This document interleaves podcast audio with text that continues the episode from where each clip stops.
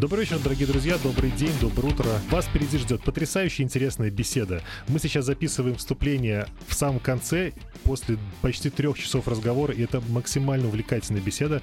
Я завидую вам, что вы это еще будете слушать впереди, и очень хочу пожелать вам интересного прослушивания. У нас сегодня в гостях Александр Литвинко, человек с гигантским дизайнерским опытом, тянущих свой хвост аж с нулевых годов. Всем привет, очень рад быть здесь, спасибо, ребят, что пригласили. Вместе с нами Дима Ваницкий. Ну, здорово! И на монтажном столе подкаст готовит Павел Судаков. Ну и ведущий всего этого безобразия несменный Никита Зенченко. Тема нашей встречи — кто есть дизайнеры, какие у них есть роли, как они отличаются между собой. И самая главная тема — это мы пытаемся разобраться в том, что функциональные обязанности далеко не всегда соответствуют тайтлу. И очень большая картина э, восприятия этого. Но мы будем говорить в контексте продуктовой разработки, напоминаю. Александр, расскажи, пожалуйста, как ты пришел к тем мыслям, которыми сегодня с нами поделишься, и что же сложилось в твоем профессиональном и творческом пути, что заставило думать над такими непростыми вещами? Что привело? Сам путь и привел, по сути. Начинал я примерно на стыке нулевых э, годов э, в качестве дизайнера. Дизайнера какого, спросите вы? Вот здесь вот самое важное. Сперва это был просто графический дизайнер, потому что вырос я в, точнее, мигрировал в IT из э, графического дизайна и препресса, еще который был соподчинен целям и задачам маркетинга, в разного пошиба рекламных агентствах. Но когда волна бытового присутствия э, интернета в домах, э, в устройствах начала врываться в наш быт, соответственно, я ринулся ровно в эту инновационную для меня область. И начинал как просто дизайнер. Но спустя очень непродолжительное время этот title – был модифицирован. Просто дизайнером перестали называть нас. Нас начали называть веб-дизайнерами, потому что интернет, потому что коммерциализация и т.д. Мне 12, и я люблю пельмени. Вот, э, приблизительно такой уровень профессионального развития на тот момент э, был у меня. Тогда впитывай, Дима. Да, я сижу, просто впитываю, как губка. А в начале нулевых пришедший в российский Рунет тренд на поколение новых, скажем, продуктов, э, сайтов, э, корпоративных решений породил э, отток графических дизайнеров, опытных из маркетинга, в веб-среду. Да, это как одно из, один из источников пополнения этой, значит, будущей армады веб-дизайнеров. Я так понимаю, что это еще те дизайнеры, которые и в программировании понимали, и в э, верстку лазили, и занимались всякими вещами, которые сейчас дизайнеры даже не представляют их существование. Там CSS, HTML, такое да? Ты знаешь, Никит, не, не факт. Не факт почему, потому что там были дизайнеры, которые просто художники академические, станковая живопись – это вполне себе нормальный бэкграунд был для таких. И вот на этом пути миграции из, значит, твердотельного дизайна в дизайн цифровой, кто-то из них э, позволял себе окунаться э, глубже в предметную область и расширять свой кругозор, в том числе за счет того, а что представляет собой э, результат этого веб-дизайна по ту сторону экрана, то есть ну, HTML, CSS. Для таких людей было определенное название, они назывались веб-мастера которые могли и задизайнить, и закодить. И мне почему-то раньше казалось, что именно из веб-мастеров вышли веб-дизайнеры. Потому что раньше все подряд под одну гребенку. Ну, по крайней мере, у нас чесали. Веб-дизайнер появился чуть позже. Сначала все были веб-мастеры. У меня есть гипотеза, ну, я сейчас перенесу ее на слово веб-дизайнер, а, потому что был вот когда просто дизайнер, а потом добавили приставку UX-дизайнер. И была такая мемчик о том, что, что если хочешь повысить зарплату, добавь свои приставки к тайтлу UX, и как бы тебе сразу э, уже положено побольше. А слово веб-дизайнер появилось в похожей схеме? Ну, скажем так, небольшое уточнение. Между веб-дизайнером и UX-дизайнером там еще всплыл и появился UI-дизайнер потому что дизайнер интерфейсов, это фактически UI-дизайнер, да, только в другой транскрипции англоязычной, дизайнер интерфейсов начал активно всплывать в э, объявлениях о найме э, в период примерно с 2005 по 2008, там, даже 2009 год. И да, это было обусловлено тем, что веб-дизайнеры были ориентированы больше на репрезентативные для веба продукты, и большей частью это были сайты, и большей частью это были B2C, и коммерс сайты и прочее. Там ни о каком продукте цифровом как таковом с его, там, условно говоря, целями монетизации, продукт маркет фита и прочего не стояло речи. Речь стояла о том, чтобы какой-то офлайновый бренд или группу товаров репрезентовать в цифровой среде. И за это отвечали как раз веб-дизайнеры, которым на смену пришли UI-дизайнеры. А пришли они ровно тогда, когда на этот рынок, помимо вот этих бесцелевых цифровых продуктов, просто офлайн продуктов в цифровой обертке, начали появляться уже реальные цифровые продукты, которые улучшали повседневную жизнь э, разных специалистов и разных потребителей именно в цифровой среде. Как мы помним, у нас и mobile э, схлестнул тогда, у нас э, девиации пошли в сторону mobile а, UI-дизайнер, но только для mobile-платформ. UI-дизайнер, но для веб-платформ или там для desktop-решений. А что если UI-дизайнеры появились просто потому, что им хотелось дифференцировать себя от веб-дизайнеров, которые были ориентированы на веб, а UI-щики такие, так еще вот мобилка появилась как раз-таки. Первый iPhone был анонсирован на конференции Macworld Expo 9 января 2007 года iOS, она появилась в седьмом году, на рынок она начала выходить в восьмом году, поэтому я говорю, что мобайлы, они появились именно как специализированные э, тайтлы и специалисты, они появились ближе к десятому году. До десятого года это были просто UI-ные дизайнеры, mm-hmm. и там, начиная с двенадцатого года, этого уже было просто не остановить. И это был title, который назывался UI-дизайнер. Никто о UX тогда еще не помышлял помышлять о UX начали, точнее говорить о том, что это модная трендовая фичечка, начали уже там с 15, 14, 15 годов. А рынок начал об этом кричать и звать всех э, в ряды разные там, э, значит, компаний продуктовых и так далее, развивать эту компетенцию уже примерно с 16 там, 17 годов. Но этот UX, он же подразумевает собой не просто смену одной буквы в тайтле, он подразумевает смену еще и парадигмы продуктового мышления. Причем это продуктовое мышление должно было смениться не только у самих дизайнеров, не только у продуктовых менеджеров, не только и даже не столько у разработчиков, сколько у HR. У тех проводников и рупоров э, потребностей рынка, через которых и транслировались запросы на новых специалистов.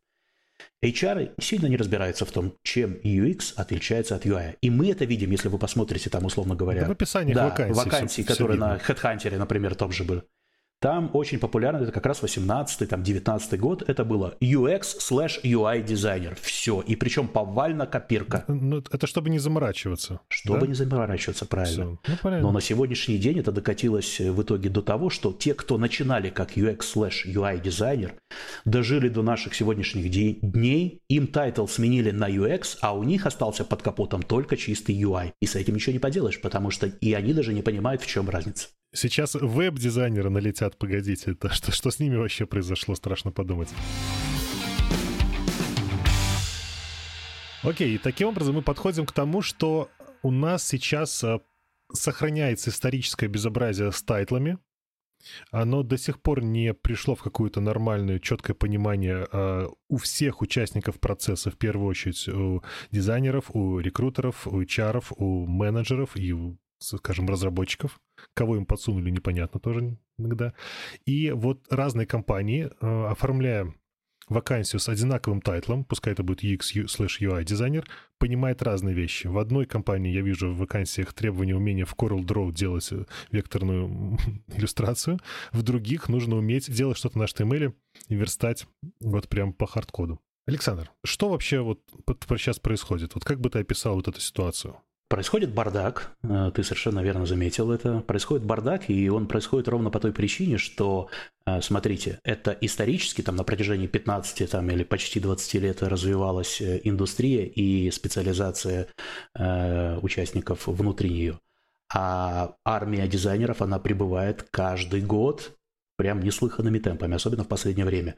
И эти дизайнеры уже не имеют э, тех исторических э, э фундаментов, которые их подвели эволюционно якобы к сегодняшней позиции UX-дизайнера. Это дизайнеры, которые прошли курсы быстрые, которые прочитали несколько книг, там топовых или каких-нибудь знаковых по дизайну интерфейсов, по дизайну окружающей среды, и впитав очень быстро э, и сублимировав эти знания хаотично в своей голове, они приходят и говорят, да, мы джуны, но мы джуны сразу UX-дизайнеры не давая себе отчет в том, почему это называется UX и как это вообще матчится с теми задачами, которые от них ждут в выполнении в той или иной продуктовой компании или команде. Поэтому хаос сохраняется. Ты говоришь UX, а, а у нас тренд вообще от слова user отказаться, потому что мы там разные можем проектировать опыт и называться experience дизайнеры. В этот еще винегрет добавляем. А, хорошо, друзья, давайте попробуем сейчас описать а, вот некое состояние рынка, то есть что сейчас есть, а, какое примерно процентное соотношение а, типов компаний или каких-то проектов или команд, в которые работают дизайнеры, и какие у них есть спросы на какого рода дизайнеров и под каким названием.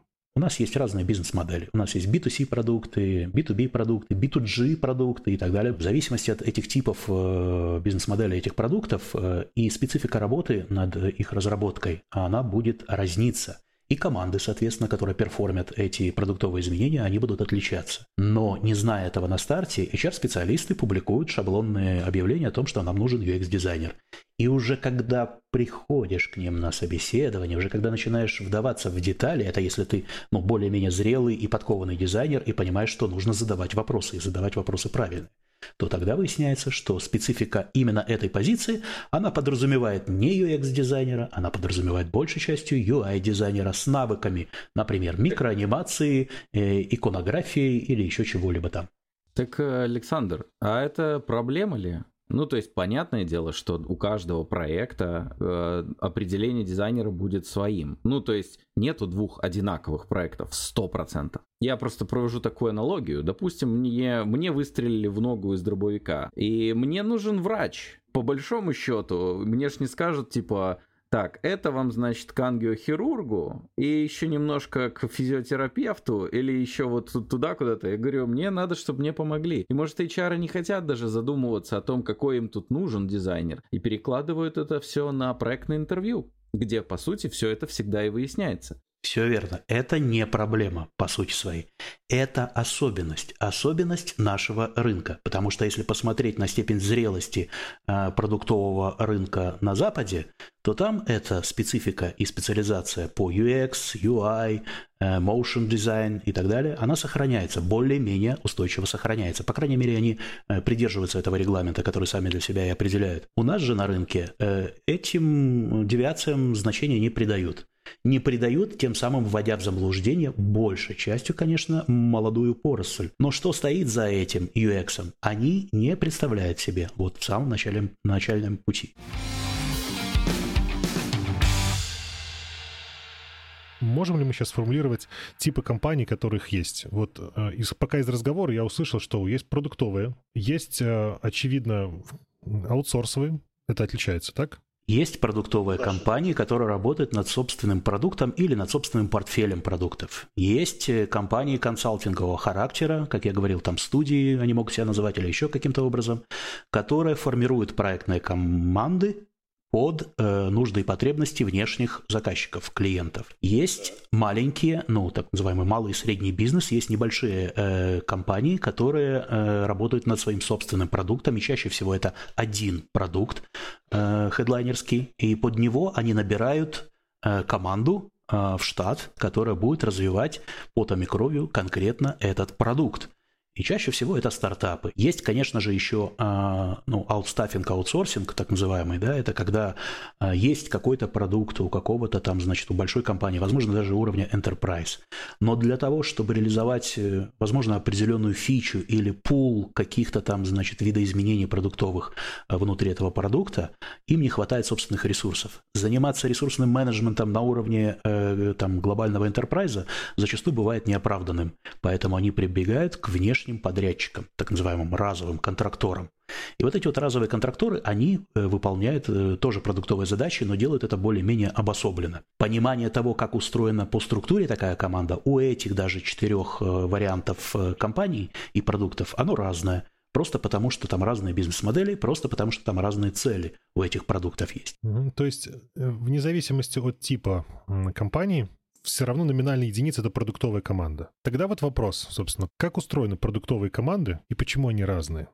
Почему нельзя всем быть универсальными спецназовцами? Да, ну смотрите, во-первых, есть э, такое понятие, как традиции. И если эта компания со своим продуктом стартовала где-то на рубеже десятых годов, э, этот продукт докатился в своей модификации там, до наших э, времен, это водопад так называемый классический в разработке. Ни о каком agile здесь пока речи не идет, а если речь и идет, то это значит, они где-то там лет 5 или 4 назад э, взяли и подхватили такое модное словечко, как agile, scrum, kanban и, и так далее.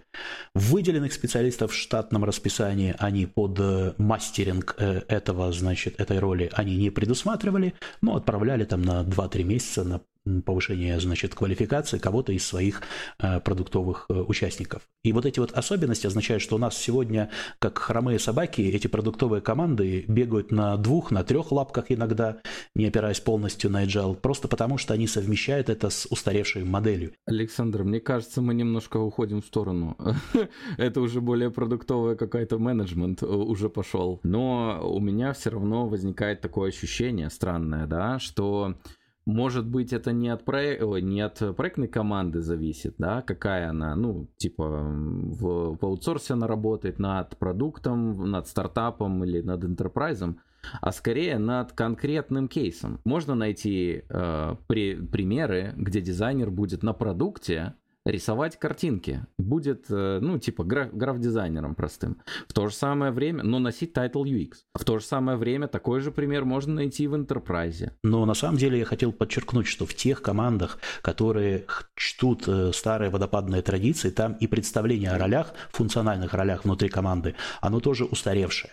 Если тебе говорят, что спецификации готовит э, бизнес-аналитик, это значит, что у них был бизнес-аналитик где-то когда-то на заре, и от дизайнера, который UX дизайнера, на самом деле не UX, а UI дизайнера, которого они привлекают внутрь команды, он становится UI дизайнером и только лишь, а может быть даже граф дизайнером, как ты справедливо заметил, потому что у них уже есть, например, э, какая-никакая библиотека компонентов, за рамки которой они не прыгают, потому что продукт у них B2B-шный, э, потому что запрос на изменения внутри этого B2B-шного продукта со стороны э, клиентов этого продукта, он на горизонте 5 или 10 лет присутствует. Но тайтлы уже поменялись, а роль бизнес-аналитика аналитика снизила свое значение, артефакты уже готовы, приходит дизайнер, onboarding быстрый, и он начинает пилить именно на станке конкретную деталь. Рисует картинки, занимается там editorials и так далее и тому подобное. Но не UX, не пользовательский experience. Просто потому, что там решается все на другом уровне. Здесь не столько важен именно пользовательский опыт, э, например, тех же секретарей или менеджеров, или кто там будет продажники, которые будут использовать эту CRM-ку. Здесь решает вопрос, э, э, точнее, дело решает вопрос вопрос взаимоотношений между бизнесами. То есть на уровне стейкхолдеров. Мы это покупаем, потому что это экономически выгодно, это на круг экономит 10% наших бюджетов, бла-бла-бла, и все. На experience все забивают. Ну, это то, что мы называем legacy-системами. Получается, вообще, в принципе, это даже от проекта не зависит. Ну вот представь, если из такой компании, которая, ну, заведомо legacy orientated, вот чувак, который это все делал, проектный менеджер, он такой, я ухожу, хлопает дверью, собирает в картонный ящик свои манатки, уходит и говорит, я сделаю свой продукт. И организует стартап но в голове у него все по-прежнему остается, что UX-дизайнер рисует картинки, а бизнес-аналитик э, чисто записывает за ним требования, и в итоге мы получаем стартап в той же самой модели, в какой и Legacy, ну, типа Enterprise. То есть, по факту, вся проблема э, в головах людей. Ну, типа, не произошла ментальная перестройка. Тут должен быть дьявольский смешок. Да, совершенно верно. Продуктовое мышление, степень зрелости этого продуктового мышления разная. И вот это наследие мы всегда тянем за собой. Не рынок меняется, а люди внутри рынка меняются прежде рынка. Таким образом, мы разобрались, значит, собственно, почему а, бывают разные продуктовые команды а, и откуда тянется вот это вот историческое наследие недопонимания.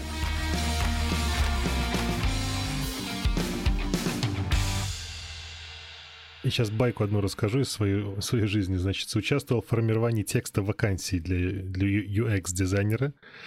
И как это было происходило? Значит, менеджер говорит, так, нам нужна вакансия. Что писать? Никто не знает. Ладно, значит, делаем исследование, собираем э, топ-10 вакансий самых крутых компаний, компилируем из них нечто среднее и отдаем рекрутерам. Все. Поехали.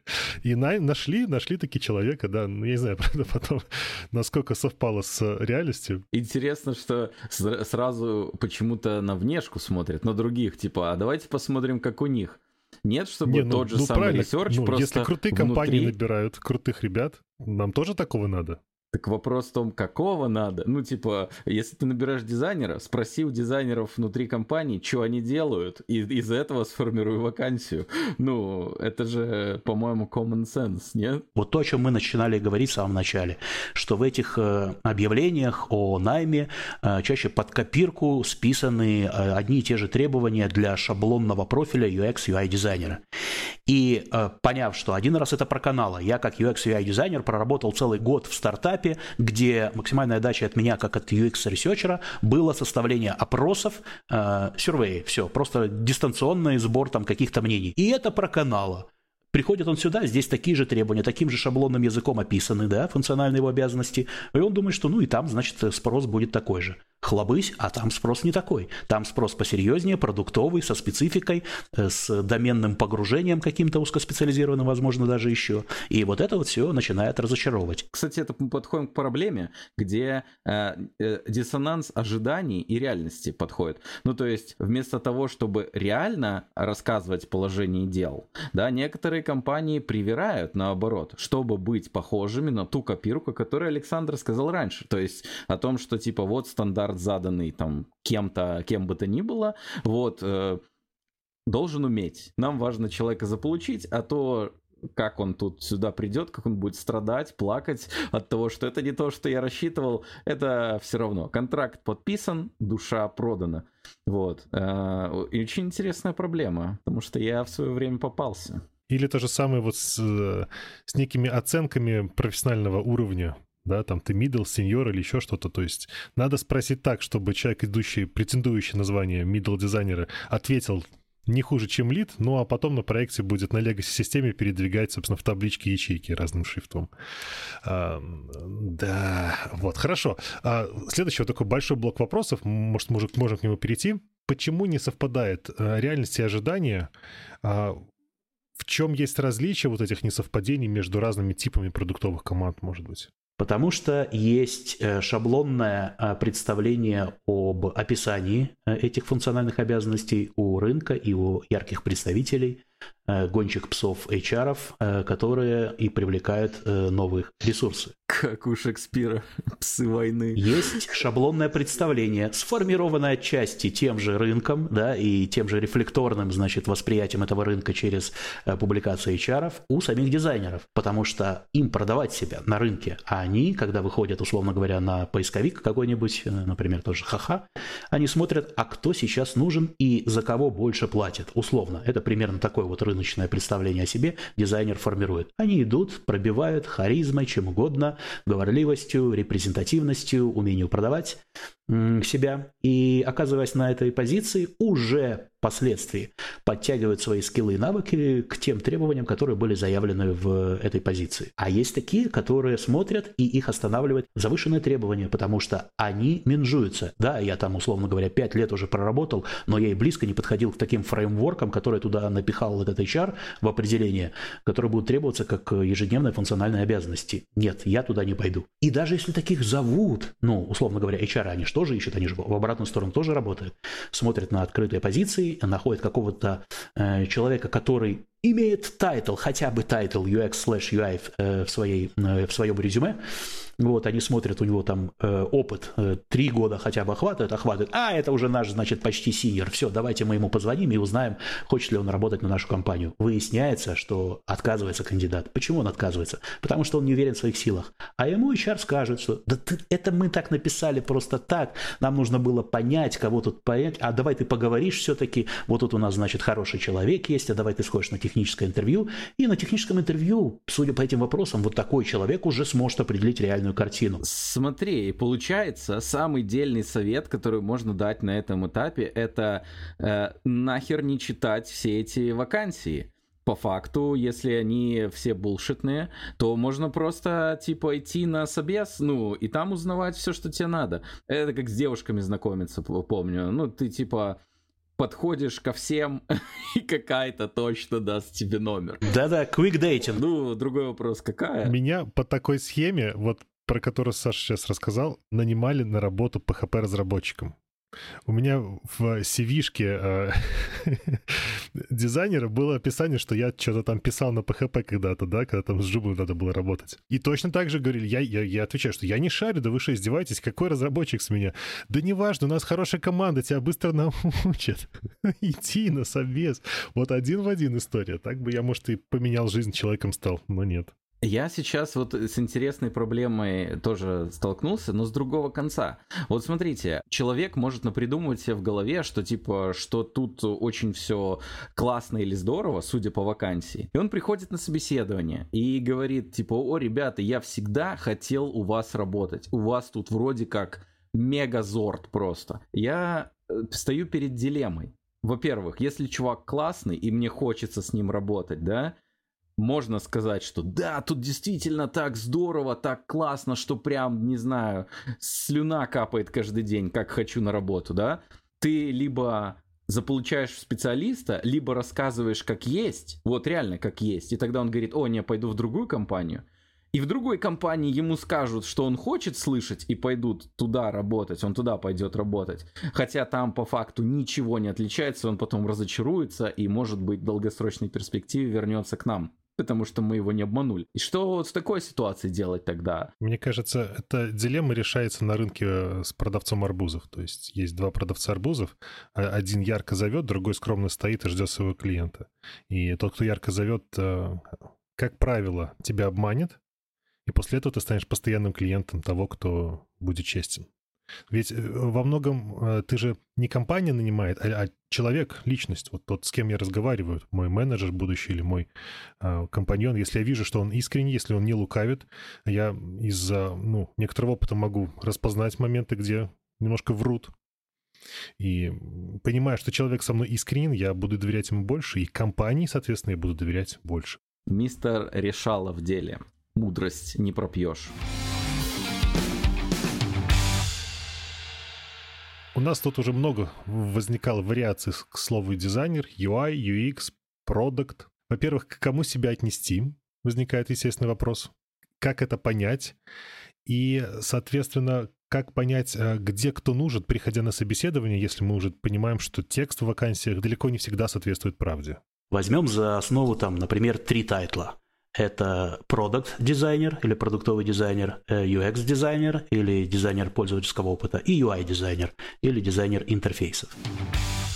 Значит, начнем с UI-дизайнера. Что такое UI-дизайнер? Это дизайнер, э, большей частью графический дизайнер в основе своей, да, в основе своих скиллов, визуальный дизайнер, который работает над э, созданием элементов интерфейса и увязыванием этих элементов интерфейса в сложно сочиненные модульные системы верхнего уровня. Это страницы, разделы и так дальше и тому подобное. Он эти интерфейсные элементы обязан передать без желательно э, потери контекста э, следующему по цепочке в продуктовой команде. Это девелоперы. Он передает их в виде каких-то артефактов. Он должен быть умелым, знающим и там заточенным под то, чтобы его на том конце услышали, э, поняли, приняли и поставили в разработку его труд. Ему не нужно прыгать выше головы, если он UI из себя с таким сопоставляет. Ему не нужно думать о том, как тот или иной research проводится для тех или иных видов продуктов. Ему не нужно, по, по сути, разбираться в специфике, там, в нюансах разницы между бизнес-моделями продуктов. B2C это будет B2B или B2G, абсолютно сиренево. Он будет UI-дизайнером. Если мы говорим о UX-дизайнере, то здесь уже значительно меньшая роль на визуальную компоненту его скиллов э, припадает. Здесь больше про коммуникацию, здесь больше про обратную связь э, у продукта от э, конечных там потребителей, сейчас неважно даже какого уровня. А здесь про пользовательский опыт. Мы не просто должны нарисовать это консистентно, красиво, гармонично, в соответствии с гридами и так далее и тому подобное. Мы должны это сделать так, чтобы это выполняло задачи конечных пользователей. Это тот самый отсылка или референс к тому самому Джобс Тубидану, который сейчас э, очень популярен как раз среди UX-дизайнеров. Э, И UX-дизайнер здесь вторгается в такую сферу, которая уже больше апеллирует к целям бизнеса. Он должен понимать, как формируются те или иные требования, с которыми приходят э, вот эти самые продуктовые роли в виде продукт-оунера и бизнес-аналитика к э, дизайн-команде. И как эти требования могут быть интерпретированы. Если э, UI-дизайнеру совершенно не обязательно понимать э, хорошо язык бизнес-аналитика или там продукт-оунера, то UX-дизайнеру уже важно это понимать, потому что это коммуникационная цепочка. Здесь, дав сбой, она может повлиять очень существенно на судьбу продукта по, дальше по всем шагам последующим цепочке продуктовых изменений.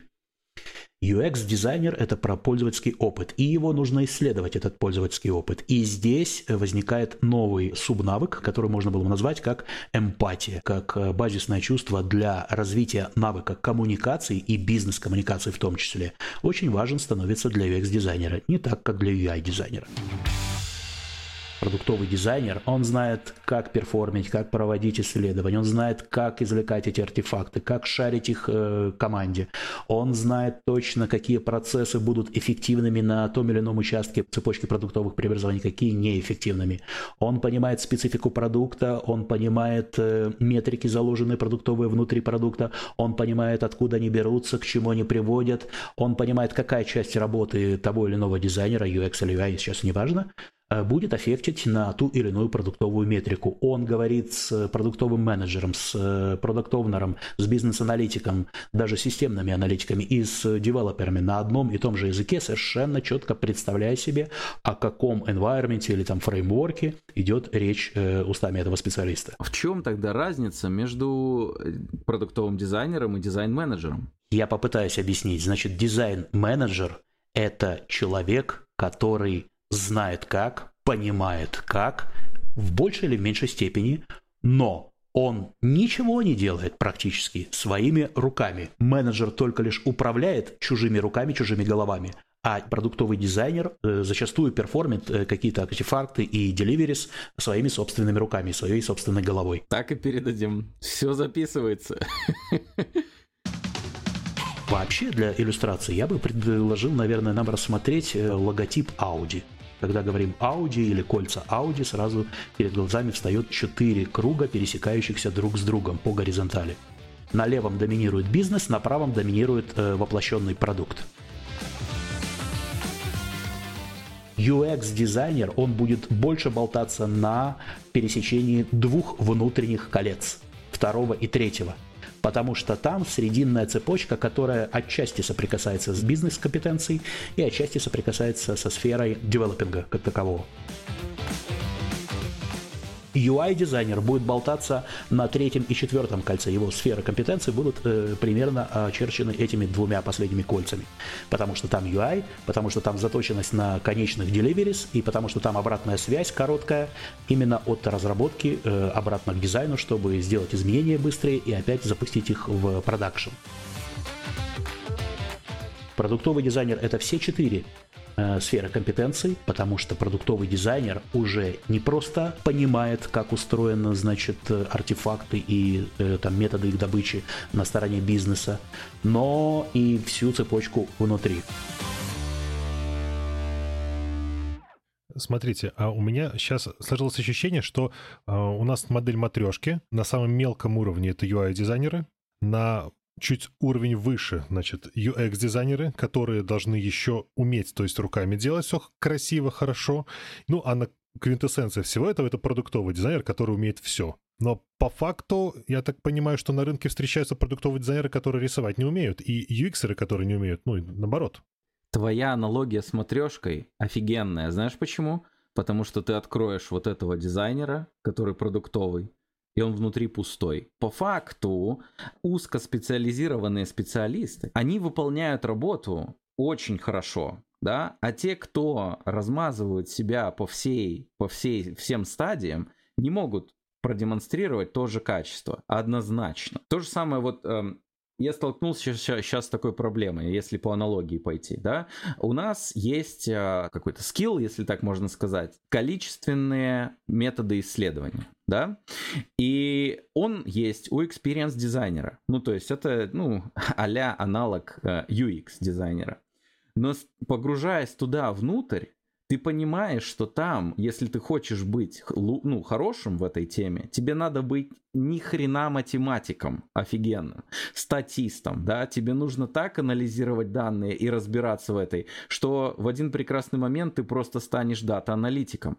Ну, то есть ты просто перейдешь туда, как в квантовый мир, да, опустишься вниз, и оп, ты уже дата-аналитик. Ты уже не... Пойдешь не вверх, оп, ты UX-researcher. Да, оп, ты UX-researcher, да, и как-то ты вот скачешь таким образом, поэтому очень странно, что люди называют себя продуктовыми дизайнерами, но по факту это я называю МТС Джинс. Такой раньше был тариф, у которого был девиз «все и нихера толком». Слушай, ну в защиту тех продуктовых дизайнеров, с которыми я здоровый за руку и лично знаком, а, все хорошо. Ребята прошли эволюционный путь долгий от UX, UI и пришли в продуктовость. Вот в моем понимании продуктовый дизайнер не является эволюционным продолжением UX-дизайнера. У него скорее другой фокус.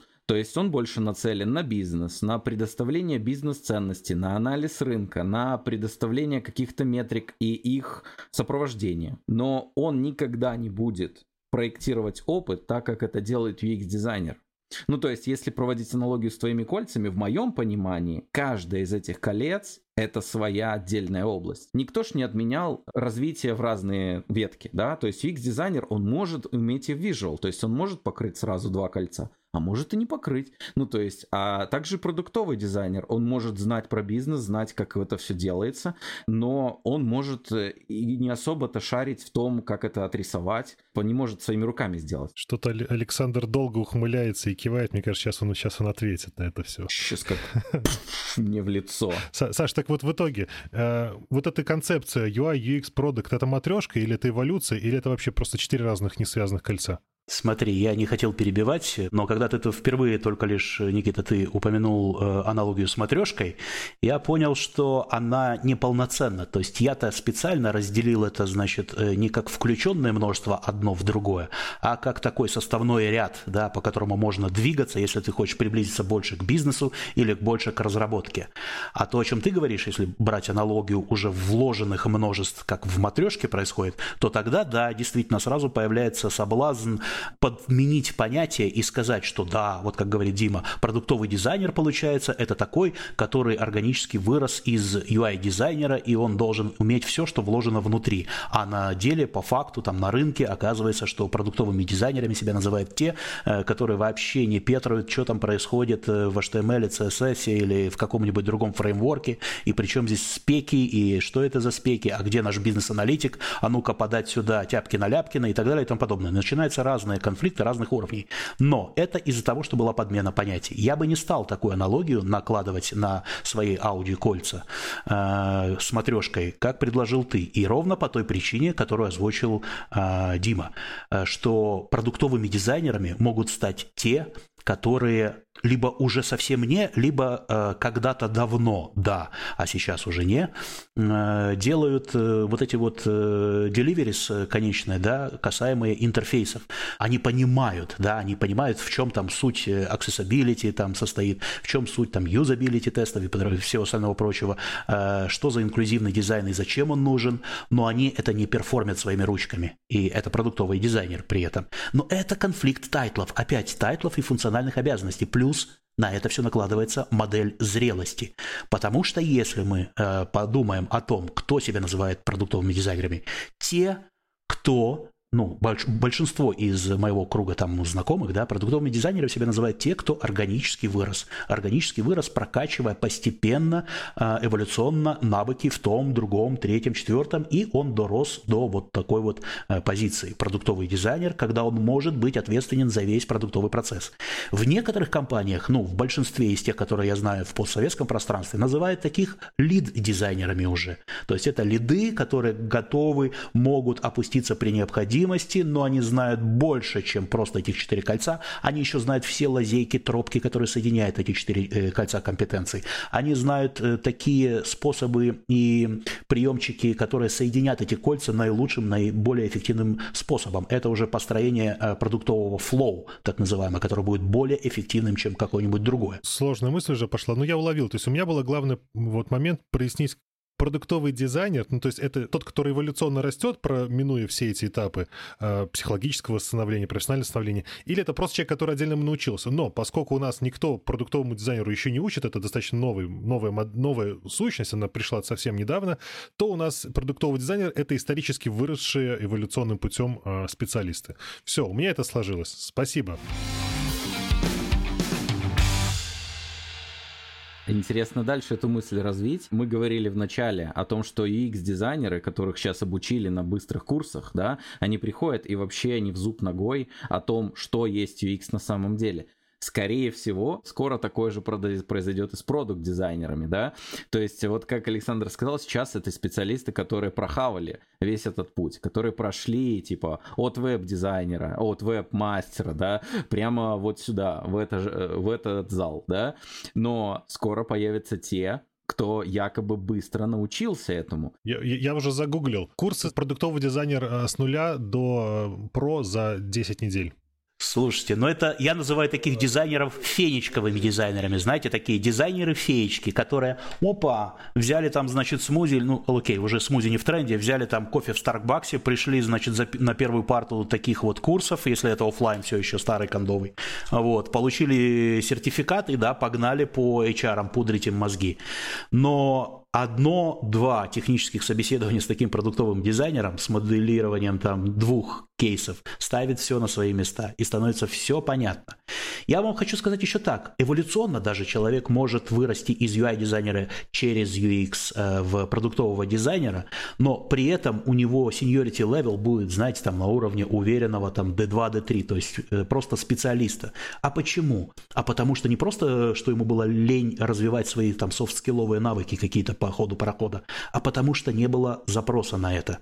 А время идет, да, и вот у нас так, есть такое четкое убеждение в головах еще на рынке присутствует, что если у человека дизайнерский, сейчас пока не важно в контексте, какой именно дизайнерский опыт за плечами насчитывает там от 3 до 5 лет, это уже кандидат на уверенного там, ну, чуть ли не синьора, в принципе. А это не так потому что сеньорность, она о другом, она о многообразии опыта, она о широте кругозора, она о глубине проработки того или иного навыка. И вот ты, Никита, вспоминал о том, что, ну, по сути, нельзя, а нет, это Дима говорил, что нельзя быть, э, собственно говоря, хорошим специалистом э, с большим кругозором и сразу во всем, да, это как продуктовый дизайнер, типа, он там, где UI-щики себе руку набили и мозоли э, стерли в кровь, он не сможет им составить конкуренцию э, напрямую и очень хорошо, а это и не нужно.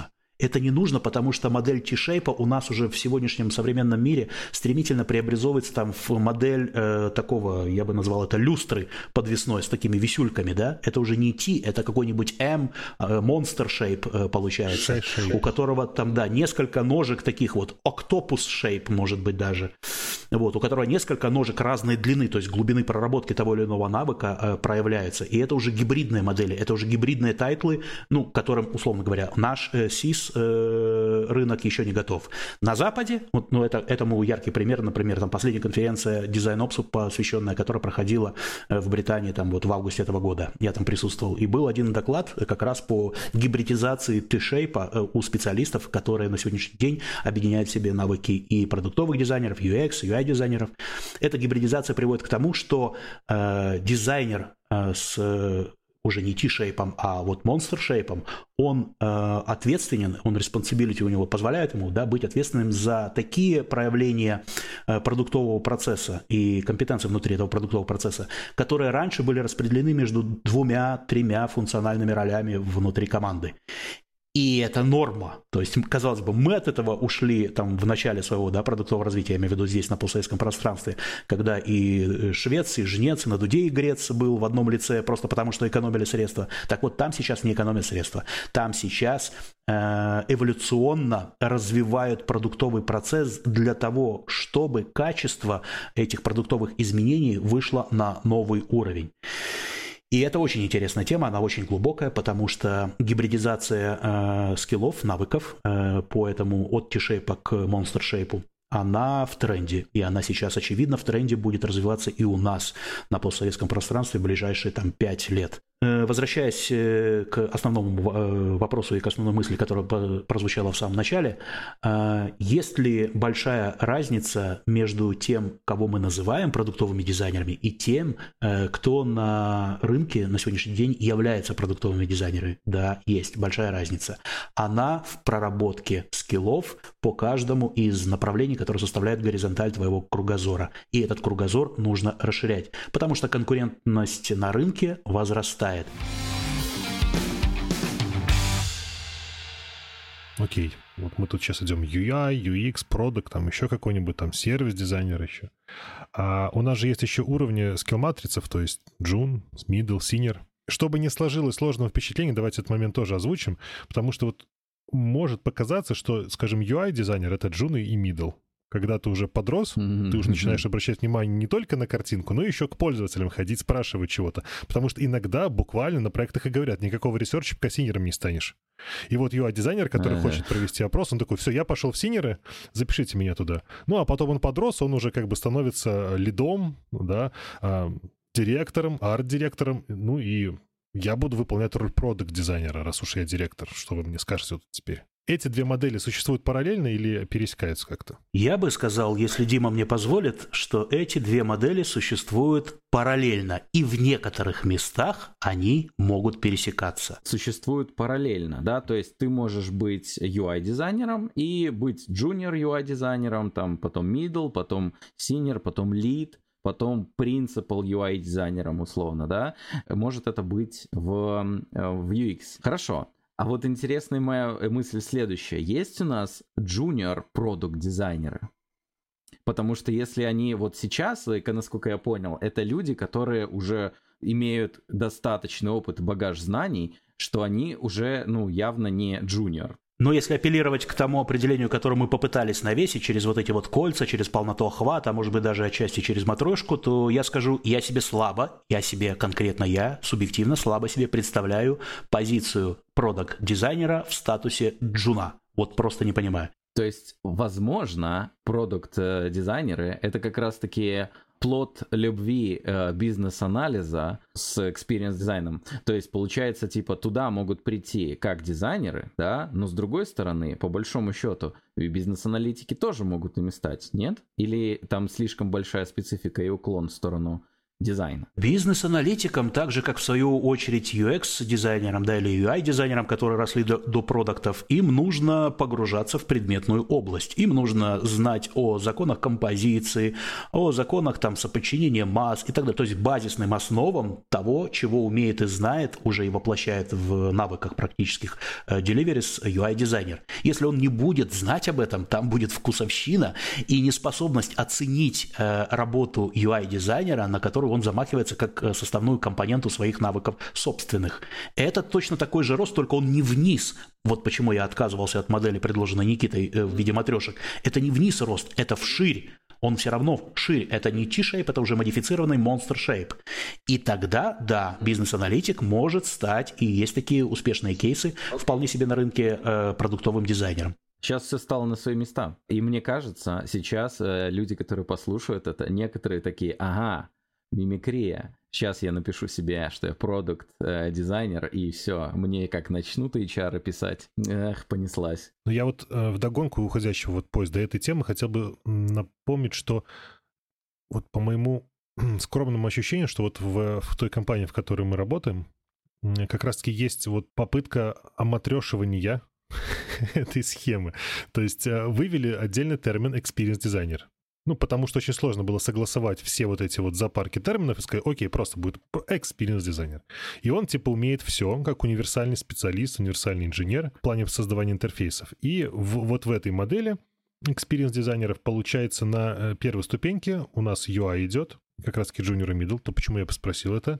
А, когда человек уже начинает созревать до, до возможности коммуникации с бизнесом, разговаривания со стейкхолдерами, тогда мы понимаем, что человек примерно уже senior уровня. Для этого нужны софт-скиллы, и поэтому ты не перейдешь условно с мидла на синера, а занимаясь только интерфейсной работой. То есть нужно уже сходить к стейкхолдеру, собрать требования и разобраться, что людям нужно, пользователям. И дальше, дальше, и то есть переходя к тем активностям, которые выполняет продукт-дизайнер, условно, а, это примерно уровни лид, угу. вот в нашей вертикали. Вам не кажется, что есть такая аналогия? Мне кажется, есть. Но, а, возвращаясь к теме с самого начала, это специфика компании. Я на самом деле вот не ощущаю, вот после всего своего предыдущего опыта до EPAM, я вам честно скажу, EPAM это одна из не одна из, это, наверное, чуть ли не единственная компания на сегодняшний день, которая э, находит отклик в моем продуктовом сердце, как ни одна другая э, до того. А я повидал их очень много. Почему? Она универсальна. Она позволяет реализовать себя и в карьерном плане в совершенно любой специализации. И предоставляет для этого колоссальные возможности. И это ему очень нравится. Но универсализация, вот та самая шаблонизация, да, к которой вынуждены прибегать ну, так, такие люди, как Дима, э, ровным счетом обусловлена этим. Потому что тебя нужно как-то назвать, чтобы первый фильтр или порог отсева или отбора тебя как специалиста на проекты наших клиентов, он был осознанным со стороны клиентов, чтобы он понимал точку отсчета. А уже дальше, внутрь, вглубь всегда происходят проектные а, интервью, там, технические собеседования, которые уточняют э, эту специализацию. И либо женитесь, либо быстренько разбегаетесь. И это нормально, потому что невозможно объять необъятное. Невозможно за там, непродолжительную продуктовую жизнь успеть поработать и на B2C продуктах, и на B2B продуктах, и э, побывать там, значит, в сервисной компании поработать, и поработать, значит, э, этим соло-дизайнером э, и так далее и тому подобное. Но это невозможно просто. Поэтому есть какая-то всегда определенная э, уклон или специализация. Это круто, что ты вот это упомянул, потому что это подвело меня к интересной мысли, которая, по большому счету, я уже транслирую довольно давно. Может быть, не имеет смысла, какой там title и какое у тебя там, ну, level Важно то, какую ценность ты можешь принести. Если ты умеешь это и знаешь вот это, то ты найдешь работу. Ну, типа человек-оркестр это более э, полезно и универсально, чем прям узкозаточенный моноскилловый специалист. Человек-оркестр найдет себя во многих компаниях, но он будет делать все на таком уровне, на достаточном, да. Узкоспециализированному специалисту, например, сложнее будет немножко найти работу, но когда он ее найдет, он может типа развиться еще круче и там получать еще больше денег, потому что такой компетенции, как у него, ну, нигде нет. И все эти люди-оркестры не смогут физически за их короткую жизнь обладать таким же заточенным жалом. Все верно. То есть мы, когда говорим о широте там, специалиста, компетенции специалиста, мы говорим всего лишь о его конкурентоспособности более высокой на рынке и более ни о чем. И если тебе хочется конкурировать все большим и большим количеством дизайнеров, все большим и большим количестве доменов, возможно, то ты себя развиваешь. И это непременно происходит именно так.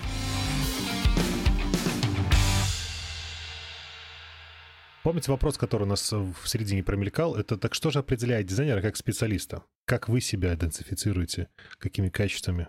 Ну вот я предлагаю не определившимся в самоидентификации примерять на себя вот такую вот Audi-модель, о которой я уже заикался. Дизайнер как специалист себя идентифицирует э, откликом, наверное, в своем сердце. Если мне нравится, до дрожи в коленках, мне нравится э, рисовать компонентики, иконочки, составлять из них гайдлайны, там, UI-киты, и я понимаю, что вот я бы лучше этим только и занимался, ну тогда я буду UI-щиком, я себя идентифицирую именно с UI в этих двух кольцах.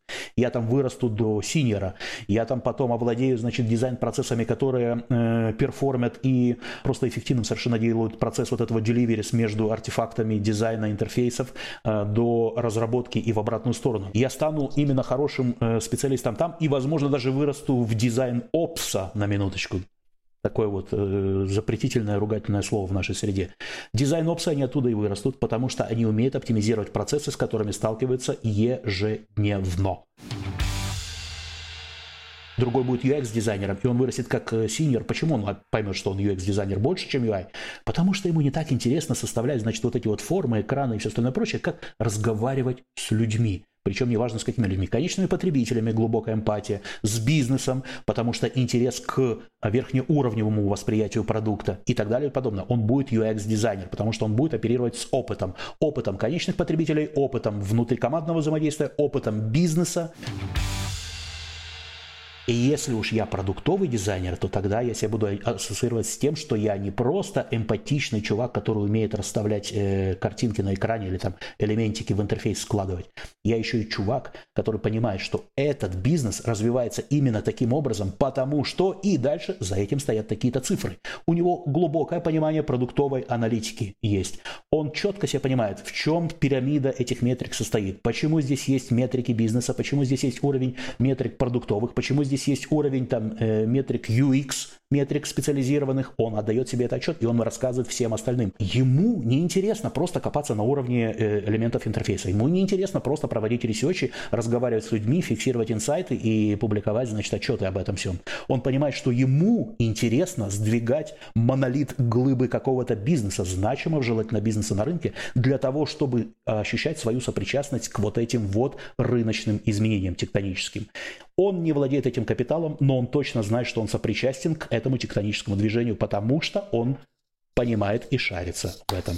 Вот так себя можно было бы идентифицировать с э, тем или иным видом дизайнеров, если ты хочешь отрефлексировать на эту тему.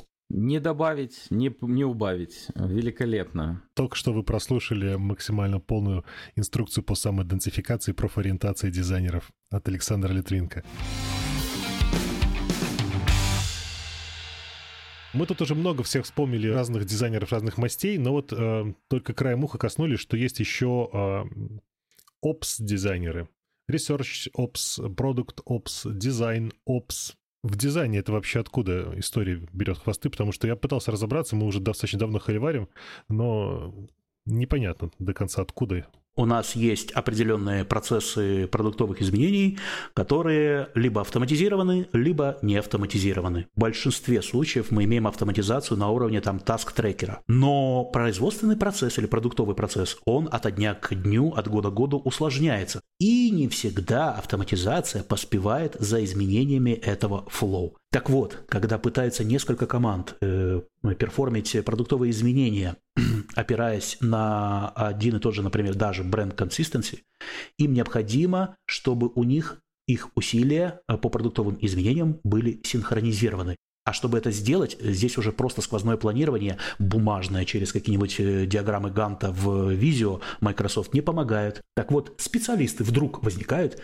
которые называются опсы. Мы пока говорим X-опс, потому что не уточняем специализацию. Опсы – это такие специалисты, которые попробовали себя в тех или иных э, системах управления проектом, автоматизированных более или менее, и понимают, где чаще всего их KPI ломали себе зубы о корпоративные OKR. И вот они понимают, как это можно технически все оптимизировать.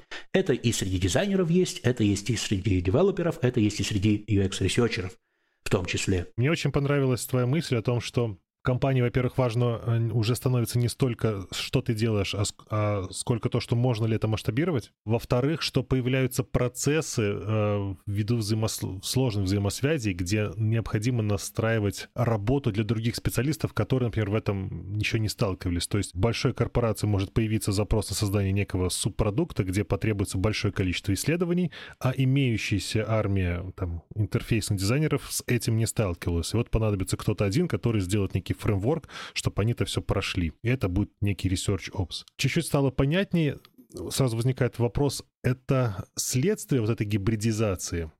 Или это побочный эффект? И это вообще хорошо или плохо, что появляются вот эти X-опсы вот, и прочие ребята, которые не совсем дизайном занимаются, а вот учат других, как жить условно? Я бы не сказал, что учат, как жить, они подсказывают, как жить лучше. И да, они органически вырастают из тех, кто раньше так жил или жил плохо, и осознавал это, и искал пути решения, э, находил эти пути решения, а потом их обобщал и шерил этот опыт э, с коллегами. Вот эта эволюционная модель, как мне видится, XOPS вообще, это эволюционная модель из зрелости узких специалистов выросшая. Ну вот как раз-таки здесь это и растет. То есть нельзя стать XOPS, просто пройдя курсы дизайн-опса. Это должен быть выставивший дизайнер, который захотел что-то улучшить, оптимизировать и рассказать об этом другим. Сто процентов. Это как Джун, э, Джун продукт дизайнер. Мне крайне сложно представить себе такое физическое явление. Никита, гугли дизайн опс э, Я сейчас вообще затарюсь на полную.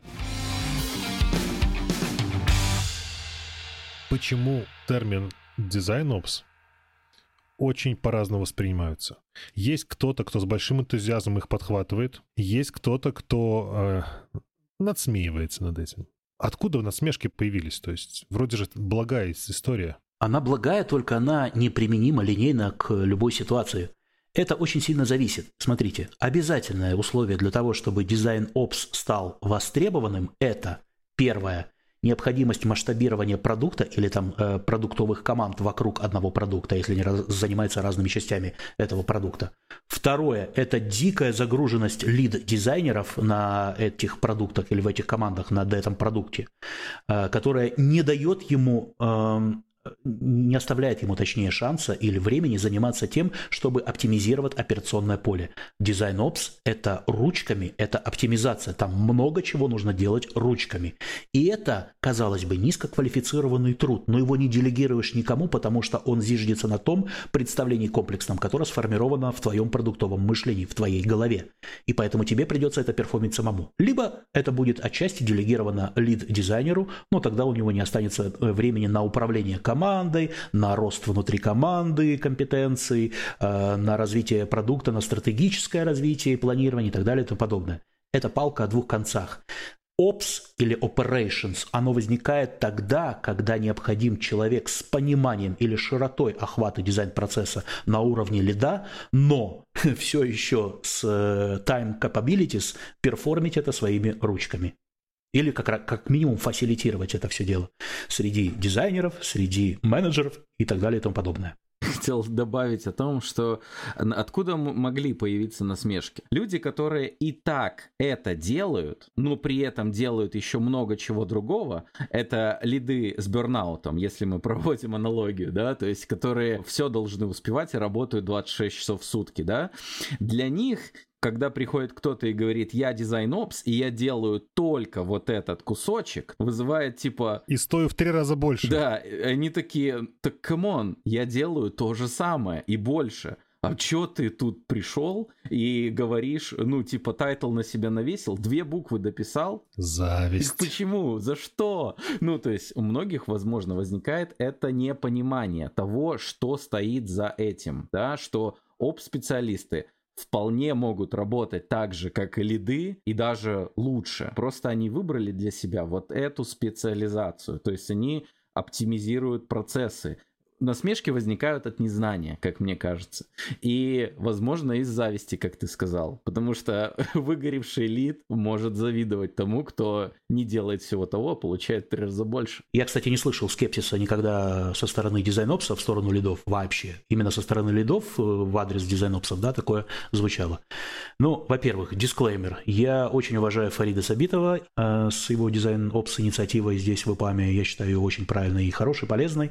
Вот, и очень надеюсь, что это не зачахнет в зачаточном состоянии, э, а будет развиваться. И я буду стараться этому способствовать всячески. Это первый э, дисклеймер. Второй дисклеймер. Э, ребята, не все и не всегда готовы любить и влюблять себя в новый продукт, относящийся к новому домену, каждый год, как новая весна и вперед и с песнями. Нет.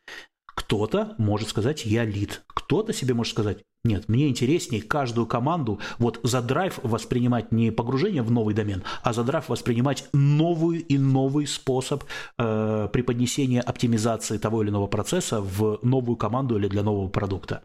Это всего лишь специфика. Отойдем вот немножко в сторонку, как упростим историю. А, приходит ко мне товарищ и говорит, слушай, я за стартап развиваю, мне появились ресурсы, хочу дизайнерскую команду собрать чтобы перформить лучше. Ну, типа, кто нужен? Я ему такой, ну, садись, короче, записывай. Значит, тебе нужен UI-дизайнер, UX-дизайнер. Значит, неплохо будет, если у тебя будет ресерчер. Значит, у тебя, как, как минимум, скорее всего, понадобится э, дизайн-опсер. Простите. Да, э, продуктовый дизайнер тоже должен быть кто-то выполнять эту роль. И вот, в общем, такая вот билиберда.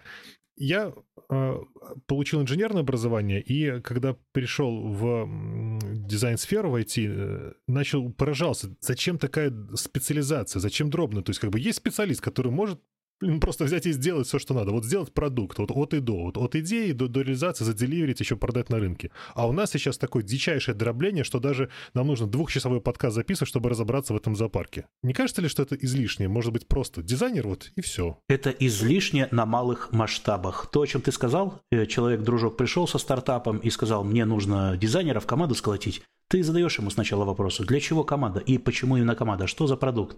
Исходя из ответов на эти вопросы, ты можешь сказать, да, тебе нужен один продуктовый дизайнер, толково прокачанный вот в этом, немножко прошаренный вот в этом и осведомленный вот в этом и этом. И этого, в принципе, достаточно. Если ты ему в помощь накинешь продуктового менеджера, у которого есть еще дополнительные скиллы или осведомленность по поводу BA, вот в этом и в этом, у тебя будет шикарная команда из двух э, этих, э, двух прекрасных из ларца, красные с лица. Вот это все у тебя поможет сделать клевый продукт. Но если ты, друг мой любезный, спрашиваешь о хорошем продукте или, может быть, даже устоявшемся на рынке, который необходимо обновить или там развить или кратно увеличить рост ему, и у тебя стоят другие совершенно бизнес-задачи, и у тебя другая структура команд, то тогда, да, давай поговорим о чем-то другом. Здесь уже нужна специализация. И и пока тебе опс никакой не нужен, потому что вас будет 8 человек, но вы вполне себе перекричитесь в одной комнате друг с дружкой. А вот когда у вас уже будет два офиса в разных городах, добавится туда еще аутсорс подключаемый, вот здесь уже нужно все автоматизировать, и появятся опсы.